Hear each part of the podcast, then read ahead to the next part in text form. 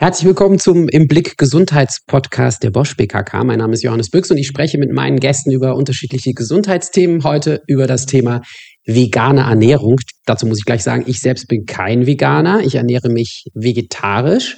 Und meine Gäste sind, wenn ich es richtig weiß, auch keine Veganerinnen. Das sind Sabine Gabe. Sie ist Ökotrophologin, also Ernährungswissenschaftlerin bei der Bosch BKK unter anderem im Bereich Gesundheitsförderung für Ernährungsthemen verantwortlich. Hallo Sabine. Hallo, grüß dich, Johannes. Und wir begrüßen in unserer Runde Katja Trescher, auch Ökotrophologin. Sie arbeitet bei Bosch in der Zentralstelle Betriebsgastronomie. Also das ist der Bereich, in dem Bosch die Betriebsrestaurants betreibt und auch die Speisepläne zusammenstellt. Und sie kauft unter anderem auch die Lebensmittel ein, die dort gekocht werden und zubereitet werden. Hallo, liebe Katja. Hallo Johannes, vielen Dank, dass ich heute da sein darf. Umgekehrt, wir sind dankbar. Und jetzt nur noch mal, um sicher zu gehen, ihr beide seid keine Veganerinnen, Sabine, ist das richtig? Ja, das ist richtig. Wie ernährst du dich, wenn ich fragen darf? Ich ernähre mich im Grunde mit einer gesunden Mischkost mit viel Obst und Gemüse und viel Frischem, aber auch gelegentlich Fleisch und achte da manchmal darauf, dass es auch vielleicht Biofleisch ist, auf jeden Fall von guter Qualität. Also eine gesunde Mischkost versuche ich in meinem Alltag umzusetzen. Und wie ist es bei dir, Katja?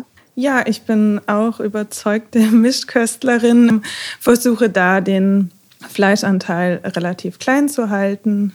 Also das ist schon mehr als ein Trend. Man könnte schon sagen, es ist eine stetige Entwicklung. Fangen wir vielleicht mal an mit der Definition, was genau essen Veganer, Veganerinnen und was essen sie nicht? Sabine, kannst du uns mal die Grenzen klarziehen? Ja, sehr gern kann ich das machen. Das ist eine gute und wichtige Frage.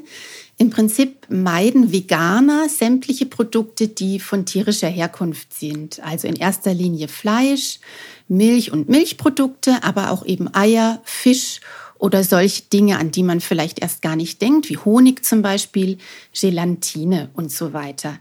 Insofern ernähren sie sich ähm, von pflanzlichen Lebensmitteln wie Obst, Gemüse, Kartoffeln, Getreide, aber auch solche Dinge wie Hülsenfrüchte, Nüsse, Salate und Kräuter, aber eben auch daraus hergestellte Lebensmittel und auch eventuell verarbeitete Lebensmittel.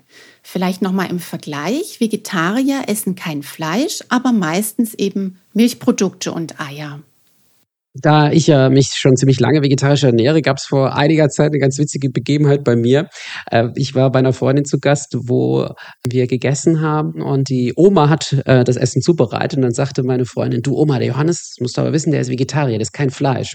Und die erste Reaktion von der Oma war, aber doch Wurst, weil da nicht so klar unterschieden worden ist, was ist Fleisch und gilt Wurst noch zu Fleisch. Es gibt aber auch ganz viel dazwischen. Manche essen ja dann vielleicht auch Fisch und nennen sich dann eben auch nicht Vegetarier oder vor allem nicht Veganer, weil wenn man Veganer ist, würde man auf alles Fleischliche verzichten und auch alle tierischen Produkte. Das haben wir schon gelernt. Äh, Katja, was sind denn die Beweggründe, warum Leute auf eine vegane Ernährung Wert legen? Ja, es gibt wahrscheinlich sehr viele unterschiedliche Beweggründe, sich vegan zu ernähren. Neben den ökologischen und ethischen Aspekten steht die Gesundheit meist an erster Stelle, weil wir eben durch die vegane Ernährung viele Faktoren positiv beeinflussen können, zum Beispiel Übergewicht, Diabetes Typ 2. Aber vegane Ernährung ist auch präventiv im Hinblick auf Herz-Kreislauf-Erkrankungen wie Arteriosklerose, Schlaganfälle oder Herzinfarkte. Hm. Aber ich höre schon eine große Unterscheidung. Also das eine ist das Gesundheitliche, das andere ist vielleicht die Sorge auch um den Planeten, weil man viele Lebensmittel als Veganerin oder Veganer nicht isst, die CO2-intensiv sind. Sowas wie Hackfleisch, Butter oder Milch, die haben ja einen enormen Fußabdruck.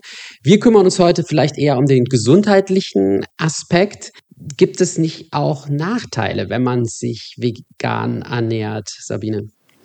Mhm, also ich denke da so ein bisschen an frühere Zeiten, vielleicht Nachteile in Anführungszeichen gesprochen. Denn früher wurden manchmal diese alternativen Ernährungsformen, wie ja auch die vegane Ernährung gerne genannt wird, manchmal so gar nicht richtig akzeptiert oder vielleicht auch sogar belächelt. Und wer sich damals zu der Gruppe gezählt hat, musste sich vielleicht irgendwie auch rechtfertigen. Aber das ist heute überhaupt nicht mehr der Fall. Im Gegenteil, denn man weiß ja inzwischen auch viel mehr über das Zusammenspiel von Umweltaspekten, ethischen und gesundheitlichen Aspekten, die die Katja ja gerade schon erwähnt hat. Ich finde immer, dass ein wichtiges Thema beim Essen generell auch Genuss und Freude sind und dass das natürlich auch die Veganer beibehalten können sollen. Denn man tut sich, glaube ich, in der Regel auch keinen Gefallen, wenn sich tagtäglich nur alles um eine vermeintlich korrekte Ernährung in Anführungszeichen handelt. Also was ich meine, ist, dass so eine gewisse Leichtigkeit auch mitschwingen sollte und eben die Überzeugung für sich einfach das Richtige zu tun und gefunden zu haben. Und was mir noch immer einfällt, ist, dass die Kreativität da auch natürlich ein Stück weit gefordert ist. Ähm, wir sehen es aber auch heute an vielen Spitzenrestaurants zum Beispiel, dass sich die Köche da auch schon ganz tolle Sachen einfallen lassen und eigentlich die Gerichte da in nichts mehr Gerichten mit Fleisch nachstehen. Gesundheitlich finde ich es wichtig, dass man sich gut informieren sollte und auch gut auskennen in der Thematik, denn es gibt tatsächlich Nährstoffe, die eben unser Körper für ganz wichtige Stoffwechselprozesse einfach braucht und die Produkte oder die äh, Nährstoffe dafür oft auch nur in tierischen Produkten vorkommen. Und Stichwort wäre hier zum Beispiel das Eiweiß, aber auch vor allem das Vitamin B12 oder solche Dinge wie Jod oder Selen. Und was ist mit dem Eisen? Es heißt doch immer, denk daran, du brauchst Eisen fürs Muskelwachstum oder auch, damit du nicht so müde bist und so eine blasse Haut hast. Nehme ich mit einer veganen Ernährung nicht auch zu wenig Eisen zu mir? Ja, also es gibt tatsächlich, oder Eisen steckt hauptsächlich, sagen wir mal, im Fleisch und das auch vornehmlich eben im, im, Rindfleisch. Das ist ein sehr guter Eisenlieferant. Es gibt tatsächlich auch eisenhaltige ähm, Gemüsesorten, aber auch hier haben wir in der Regel relativ wenig davon drin und manchmal kann es auch nicht richtig aufgenommen werden. Also es ist auch immer oft die Frage, wie wird etwas im Körper aufgenommen aus den jeweiligen Stoffen. Das nennt man dann die Bioverfügbarkeit, die eben aus den Gemüsen gerade beim Eisen nicht so hoch ist. Und man muss da bei bestimmten Gruppen, zum Beispiel auch Frauen, wenn sie älter werden, ist es ganz wichtig, auch mal den Eisengehalt eben im Blick zu haben. Das ist durchaus ein Thema. Und ich glaube, was auch in jeder Brigitte schon dreimal the thematisiert wird, ist, ne, wenn ich äh, starke Blutungen habe als Frau, dann brauche ich mehr Eisen. Ist das ein Ernährungsmythos oder stimmt das, dass wenn ich viel Blut verliere, dass ich dann äh, mich anders ernähren muss? Ja, das stimmt tatsächlich. Also ähm, starke Blutungen werden oftmals mit einem Eisenmangel in, in Verbindung gebracht. Und da können Frauen, die vielleicht davon betroffen sind, doch auch mal schauen, ob sie vielleicht starke Erschöpfungszustände und solche Dinge haben. Und es durchaus auch mal im, im Blutbild beim Arzt, bei ihrem Hausarzt abklären lassen. Und der kann das ja sehr gut feststellen und kann dann eben auch entscheiden, ob man Supplemente vielleicht über einen gewissen Zeitraum nehmen sollte oder eben auch nicht. Ich weiß noch ganz genau, wie das bei mir so in den 80er, 90er Jahren war. Da bin ich Vegetarier geworden. Und wenn man essen gegangen ist, dann konnte man eigentlich nur die Beilagen wählen und sagte, ja, können Sie mir das äh, ohne das Schnitzel bringen oder ja, Salat ging auch immer als Vorspeise. Heute, Katja, gibt es ja so viel andere Möglichkeiten und selbst wenn man ja sehr, selber im Supermarkt einkauft, sieht man schon Burger Patties oder pflanzliche Frikadellen. Wie gesund sind denn solche veganen Fertigprodukte? Ja, das stimmt. Es hat sich sehr viel getan in den Supermärkten. Das Angebot wird hier immer größer, weil es auch von vielen Flexitariern, glaube ich, gerne angenommen wird. Und ja, die Gesundheitsfrage natürlich, wenn auf der Zutatenliste schon die Schlagworte Konservierungsstoffe oder Geschmacksverstärker zu finden sind, ist es gesundheitlich sicherlich nicht so sehr von Vorteil. Das denke ich gilt aber für die veganen Produkte genau wie für alle anderen stark verarbeiteten Lebensmittel, die sogenannten Convenience-Produkte. Und man sollte daher einfach schauen auf die Zutatenliste. Man kann sich vielleicht merken, dass an erster Stelle immer die Inhaltsstoffe stehen, die mengenmäßig den größten Anteil des Produkts ausmachen. Also wenn hier sowas wie Haferflocken, Linsen, solche gesunden Inhaltsstoffe an erster Stelle stehen, würde ich sagen, das ist auch ein gutes Produkt. Wenn ganz vorne schon Zucker, oder Rapsöl oder solche Sachen stehen, dann würde ich sagen, es gibt sicherlich bessere Produkte. Grundsätzlich würde ich sagen, die Dosis macht das Gift. Also man kann sicherlich hin und wieder solche Produkte verzehren, aber dann vielleicht in Kombination mit vielen frischen Zutaten, Rohkost, Salat. Ich weiß, ich hatte im Supermarkt mal so einen veganen Käseersatz in der Hand, sah aus wie Scheibenkäse. Ich habe hinten drauf geguckt und habe mich gewundert, dass da so wenig Eiweiß drin ist. Und dann habe ich es mit dem normalen Käse mal verglichen und dachte so, hey, das wird als ein Ersatz verkauft, aber die Inhaltsstoffe sind ganz anders verteilt. Das ist eigentlich ein, wie ich finde, nicht ganz so gesundes Produkt, wenn da so wenig Eiweiß äh, drin ist. Und ich habe es dann auch nicht gekauft. Wie siehst du das, Katja?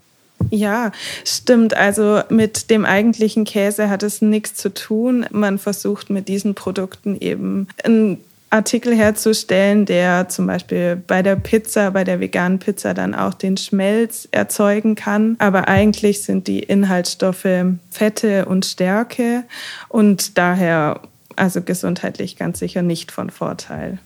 Wenn wir beim Thema Gesundheit bleiben, Sabine, heißt es, ich sollte als Veganer vor allem frisch kochen und dann vielleicht Fertigprodukte möglichst vermeiden? Mhm. Also da würde ich schon ein ganz klares Ja mit meiner Antwort geben. Aber das gilt generell ja für alle Ernährungsformen. Viel Frisches, wenig Verarbeitetes und nach Möglichkeit eben auch Saisonales oder Regionales ist in jedem Fall empfehlenswert. Die Lebensmittel enthalten nämlich dann noch viele Nährstoffe und gleichzeitig enthalten eben die frischen Lebensmittel auch noch viel Wasser und eben dabei nicht zu viel Energie. Die Katja hat es gerade schon gesagt, wenn diese Fertiglebensmittel so voller Fetten und Zucker stecken, dann nimmt man da natürlich auch relativ viel Kalorien auch mit sich auf. Und nicht zu vergessen, dass man eben bei pflanzlichen Lebensmitteln auch viele Ballaststoffe mit aufnimmt, die sich wiederum gut auf unsere Darmflora und die Verdauung auswirken.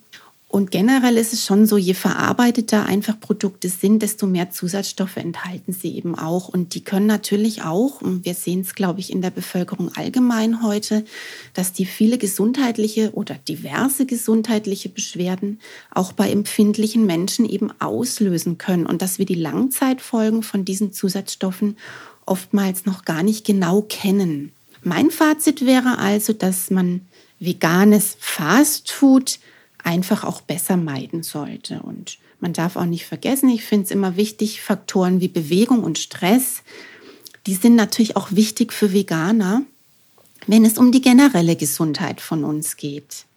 Mhm. Also eat fresh food. Ich glaube, das ist der kürzeste Ernährungshinweis. Und was ich so wichtig finde, Sabine, nochmal den Hinweis von dir, na, dass das ja auch für Fleischesser oder Mischkostler genauso gilt. Vielen Dank für sowas Einfaches, das hilft jeden Tag, auch wenn es manchmal ganz schön schwer ist umzusetzen. Sagen wir, es gibt jetzt jemanden da draußen, der sagt, ich überlege mir, hm, mich vegan zu ernähren, möchte vielleicht anfangen. Auf was sollten Anfängerinnen und Anfänger achten, Sabine? Mhm, das ist eine gute Frage, denn es ist immer wichtig, dass man einfach weiß, dass jede Umstellung, und das ist schon eine große Umstellung meiner Meinung nach, die geht natürlich nicht von heute auf morgen. Und der Körper muss sich umstellen, die Verdauung vor allem, unser ganzes Verdauungssystem muss sich anpassen, weil ja auch eine erhöhte Zufuhr von Ballaststoffen einfach unsere Verdauung verändert und es auch nicht jedem damit am Anfang immer gleich gut geht. Auch neue Geschmacksrichtungen, da muss man sich erst dran gewöhnen und auch in gewisser Weise daran anpassen. Wichtig finde ich immer zu erwähnen, dass die Eiweißzufuhr einfach ausreichend ist in der Menge und der Qualität. Denn ich habe es vorhin schon angedeutet, die Eiweißqualität mancher pflanzlicher Eiweiße die ist eben unter Umständen nicht so hoch wie die von tierischen Eiweißen. Das heißt, eine gute Kombination von pflanzlichen Lebensmitteln und eben auch Hintergrundwissen, wo was drinsteckt, ist da ganz wichtig. Und bei pflanzlichem Eiweiß fallen mir eigentlich immer die Hülsenfrüchte und die Sojaprodukte ein, aber auch gewisse Ölsamen leisten da eben einen ganz tollen Beitrag weil sie sehr gesunde und auch hochwertige Eiweißquellen sind, aber zum Beispiel auch Nüsse und Getreide. Was vielleicht noch wissenswert ist, dass eine Kombination von frischem und gekochtem Gemüse auch ganz gut ist, nämlich deshalb, weil auf der einen Seite frisches Gemüse viele Vitamine enthält, die zum Beispiel auch während dem Kochen verloren gehen können. Das spricht also auf der einen Seite für die Rohkost. Aber auch beim Erhitzen haben wir unter Umständen Vorteile, weil dabei nämlich erst die Zellwände von diesen ähm, Stoffen aufgebrochen werden, also von dem Gemüse zum Beispiel. Und dadurch, durch dieses Aufbrechen der Zellwände, werden eben gewisse Nährstoffe einfach besser verfügbar. Und so ergänzt eben die Rohkost sehr gut auch das gekochte Gemüse zum Beispiel. Oh, das finde ich spannend, das wusste ich nicht. Also wir fangen an mit dem Rohkostsalat und dann haben wir aber trotzdem noch was gekochtes und in der Kombination haben wir ziemlich viel abgedeckt. Das ist ja ein super mhm. Hinweis. Vielen Dank, Sabine. Genau, so ist ich es. Ich glaube, wir sollten noch, ja, ich glaube, wir sollten vielleicht noch einmal über äh, auch die Gefahr der Mangelernährung sprechen. Gerade wenn ich jetzt anfange mit veganer Ernährung, ist es ja vielleicht dann auch äh, für den Körper ungewohnt, wenn bestimmte Elemente nicht mehr in der Nahrung sind. Katja, Sabine hat vorhin ja schon gesprochen von, ich glaube, B12 war es. Wir hatten über Eisen gesprochen, wie eben auch über Proteine. Auf was muss ich noch achten, wenn ich jetzt anfange und hm, ja, mich nicht mangelernähren möchte? Mhm. Also, wie die Sabine schon gesagt hat, eine Ernährungsumstellung sollte Schritt für Schritt erfolgen. Ähm, gerade die Menge an Ballaststoffen, die sich erhöht, das muss der Körper erstmal verdaut bekommen. Und dann gibt es eben Nährstoffe, die man bei einer veganen Ernährung im Blick haben sollte. Das Vitamin B12, das wir normal über Milch und Eier aufnehmen, kommt eigentlich nicht in pflanzlichen Lebensmitteln vor. Da es für die Blutbildung aber sehr wichtig ist, sollte es eben substituiert werden. Hm, also substituiert heißt, ich muss es einnehmen, vielleicht einmal am Tag oder einmal in der Woche auch ein entsprechendes Nahrungsergänzungsmittel nehmen. Mhm, genau, da gibt es ganz verschiedene Modelle. Da empfehle ich eigentlich immer eine Blutanalyse beim Hausarzt durchführen zu lassen und mit ihm auch zu sprechen, wie dosiert werden soll, wie groß der Mangel eben ist. Okay, also das gilt für B12. Gibt es noch andere Dinge, auf die ich achten muss? Mhm. Also sicherlich das Eisen, wir hatten es ja vorhin schon angesprochen, ist bei der veganen Ernährung noch so ein kritischer Nährstoff, da er eben zahlreiche wichtige Stoffwechselprozesse regelt. Aber dann gibt es auch zwei Nährstoffe, die mir spontan einfallen, die auch bei der Gesamtbevölkerung meist zu wenig aufgenommen werden. Und zwar ist das einmal das Jod und dann auch das Vitamin D. Also Vitamin D ist ja wichtig für das Immunsystem und die Knochengesundheit. Es wird durch Sonnenlicht gebildet und dann gibt es noch den Nährstoff Jod. Hier ist die Versorgung eigentlich ganz gut, wenn man jodiertes Speisesalz verwendet. Und wenn es um Vitamin D geht, ähm, ist das nicht eigentlich eine Schwierigkeit, die vor allem dann in den Wintermonaten auftritt, weil wir da weniger Licht abbekommen, wie du gerade gesagt hast, weil es durch Licht gebildet wird? Ja, das stimmt, genau. Also in den Wintermonaten müssen wir eigentlich ähm, substituieren. Auch hier lohnt sich dann ein Gespräch mit dem Hausarzt. Ist das ein Problem, was für Veganer noch mal ein Stück größer ist, weil ähm, Vitamin D auch in fleischlichen Lebensmitteln drin ist oder gilt das einfach generell für alle? Das gilt äh, für die Gesamtbevölkerung. Ich habe den Eindruck, weil vegan ja auch hip ist und sich mit ja neuen Dingen manchmal auch gut Geld verdienen lässt, sieht man auch auf vielen Packungen dann vegan, ja, ganz vegan. Äh, unter Umständen sind dann diese Lebensmittel oder Fertigprodukte auch ein bisschen teurer. Und bei manchen Produkten dachte ich, naja, muss man das da extra draufschreiben? Ist doch von Natur aus schon vegan, das weiß man doch. Äh, wie ist das, Sabine? Werde ich manchmal vielleicht auch über den Tisch gezogen, wenn da auf einer Packung groß vegan draufsteht? Mhm. Ja, das geht ein bisschen in die Richtung dieser Werbetricks, die ja die Industrie auch gerne anwendet. Und ähm, als erstes fällt mir da immer der der Aufdruck zuckerfrei ein, was die Verbraucher tatsächlich in die Irre führen kann. Denn oft ist kein Kristallzucker enthalten, aber eben eine Reihe anderer chemischer Stoffe, die sich dann da auf der Zutatenliste gerne verstecken. Das ist aber ein anderes Thema. Johannes, du hast das Thema Siegel oder, oder Kennzeichnung angesprochen. Vielleicht ganz kurz dazu. Es gibt ähm, für vegane Produkte noch keine einheitlichen ähm, und rechtlich verbindlichen Regelungen. Aber was es gibt, ist, mir fällt da dieses V-Label ein. Das ist das europäische Vegetarismus-Label und es sagt uns dann zum Beispiel, dass da weder tierische Inhaltsstoffe noch ähm, Hilfsstoffe enthalten sind von Tieren oder dass eben zur Herstellung von Lebensmitteln keine Tierversuche unternommen wurden oder zum Beispiel auch etwas gentechnikfrei hergestellt ist. Manche kennen vielleicht auch die veganen Blumen. Es ist aber auch ganz gut zu wissen, glaube ich, dass viele Lebensmittelhersteller eben auch ihre eigenen veganen Produkte mit eigenem Logo kennzeichnen. Daran sieht man also, dass das so ein bisschen noch, ich würde mal sagen, Dschungel ist aber was auf jeden Fall natürlich passiert, ist, dass Veganer dadurch mal eine erste Orientierung haben in dieser Vielzahl an Produkten, die es ja in den Supermärkten heute geht. Und sie können natürlich dann auch erkennen, ob zum Beispiel Honig im Müsli mitverarbeitet ist oder solche Dinge, die sie eben nicht essen wollen. Insofern hilft es der Zielgruppe, etwas schneller zu finden. Aber ähm, aus der Erfahrung ist natürlich jede Kennzeichnung auch mit ja, einem gewissen Aussagewert verbunden und damit vielleicht tatsächlich auch mit höheren Preisen. Ich selbst kenne mich da bei den veganen Produkten nicht so gut aus, aber ich finde, dass sich Preisvergleiche beim Einkaufen auf jeden Fall lohnen. Also einfach mal hinschauen, auch mal Mengen vergleichen, Packungsgrößen vergleichen und dann einfach schauen, was man zu einem bestimmten Preis auch kaufenswert hält. Ich weiß, ich hatte mal einen kleinen Lachflash in den USA im Supermarkt, da habe ich eine Mineralwasserflasche in der Hand äh, gehabt und da stand drauf Fat Free. Da muss man erst mal drauf kommen. Ähm, und ich habe im Vorfeld von unserem Podcast mal versucht, ein bisschen zu recherchieren, ähm, ob das äh, denn in Deutschland auch so komplett frei ist und jeder machen kann, was er will. Und ähm, da hatte ich noch gefunden, dass es eine unabhängige deutsche Lebensmittelbuchkommission gibt. Das gibt es tatsächlich, die LMBK. Ähm, und diese Lebensmittelbuchkommission, die hat zumindest so Leitsätze veröffentlicht, jetzt schon auch ähm, fünf Jahre her, aber die sind natürlich nicht verpflichtend. Zumindest gibt es aber dadurch so ein bisschen Orientierung, dass nicht jeder alles draufschreiben kann und soll, wie er will.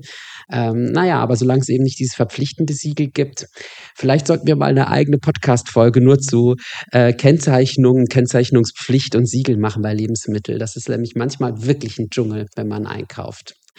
Ja, vielen Dank dafür, Sabine. Katja, ich habe noch eine Frage an dich. Ähm, Gibt es nicht denn auch Lebensmittel, die so ein bisschen versteckt sind in unserem Bewusstsein, weil da ein tierischer Bestandteil drin ist, wir es aber gar nicht so im Kopf haben. Mir fällt ein Farbstoff ein, das ist ähm, echtes Kamin, das ist, glaube ich, gewonnen aus Läusen, also tierischen Ursprungs. Und das kann schon oft auch in so einem Kirsch- oder Erdbeerjoghurt drin sein, in einer Buttermilch mit Kirschgeschmack. Oder ich meine, ich hätte es auch mal bei so einer überzogenen Erdnuss äh, gesehen in der Zutatenliste. Und gibt es davon vielleicht noch viel mehr, wo uns gar nicht bewusst ist, da ist eigentlich was tierischen Ursprungs mit drin.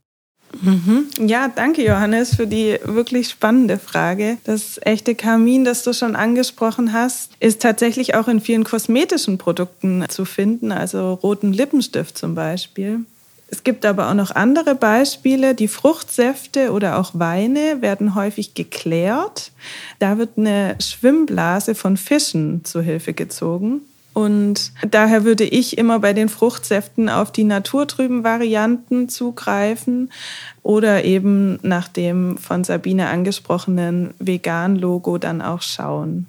Boah, das, das höre ich zum ersten Mal. Das beeindruckt mich jetzt. Also zum Filtern dieser Schwebstoffe wird etwas tierischen Ursprungs genommen. Es ist eine Fischblase, habe ich das richtig verstanden? Das habe ich noch nie gehört. Mhm, genau, ja. Die Schwimmblase vom Fisch. Mhm. Aber jetzt auch, wenn ich nicht Veganerin oder Veganer bin, sind doch, ähm, ich sage jetzt mal, Fruchtsäfte mit den Schwebstoffen drin wahrscheinlich sogar gesünder, als wenn das gefiltert ist. Ist doch wahrscheinlich nur was Ästhetisches, oder? Genau, also das ist nur eine ästhetische Frage und ich finde, so unverarbeitet wie möglich ist immer am besten.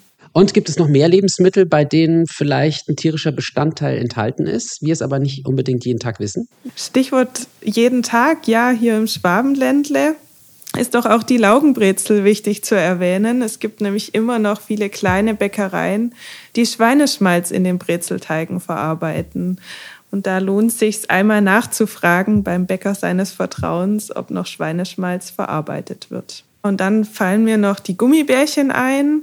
Hier gibt es jetzt immer mehr vegetarische Varianten, vegane Varianten, wo auf die Gelatine tierischen Ursprungs verzichtet wird. Da gibt es das sogenannte Agar-Agar, also ein Geliermittel pflanzlichen Ursprungs. Das wird aus Algen gewonnen. Also ich denke, da erweitert sich das Sortiment auch immer mehr in den Supermärkten. Zum Schluss möchte ich dich noch fragen, Katja, weil du an der zentralen Stelle sitzt bei Bosch. Wie sieht es denn in den vielen Betriebsrestaurants von Bosch aus? Gibt es dort mittlerweile auch vegane Gerichte? Ja, genau, die gibt es. Es gibt sogar eine ganze vegane Menülinie die wir auch ständig erweitern. Gerade kommen viele Dessertrezepturen dazu. Gestartet haben wir vor ein paar Jahren eben mit veganen Hauptgerichten. Wir setzen hier vor allem auf frische Speisen und möglichst verzichten wir auf Produkte wie die angesprochenen Burger Patties vorhin, die Fleisch- und Wurstkomponenten imitieren. Da möchte ich aber auch dazu sagen, dass uns mehr und mehr Anfragen erreichen, dass eben auch mal genau so ein veganes oder vegetarisches Fleischersatzprodukt gewünscht ist. Und daher sind wir hier gerade auch im Austausch mit unseren Lieferanten. Wir machen Verkostungen, um auch bald in dem Bereich hochwertige Produkte anbieten zu können. Katja, vielen Dank. Vielen Dank, Sabine. Ich bin sehr viel schlauer geworden. Also die Fischblase hatte ich noch gar nicht auf dem Radar. Oder auch was ähm, Eiweiß und Eiweiß eingeht, weil der Körper nicht jedes Eiweißmolekül gleich gut aufnehmen kann. Vielen, vielen Dank für eure wertvollen Tipps und Insights. Das war ganz großartig mit euch. Großes Dankeschön. Sehr gerne. Und äh, wer da draußen noch mehr Tipps zu seiner Gesundheit bekommen möchte oder auch sich vielleicht informieren möchte über die Leistung der Bosch BKK, ähm, derjenige besuche uns gerne auf der Webseite bosch-bkk.de und suche nach den Themen. Dort gibt es ganz viel zu entdecken und auch noch die anderen Podcast-Folgen dieser Reihe im Blick. Ich freue mich, wenn wir uns das nächste Mal hören. Bis dahin.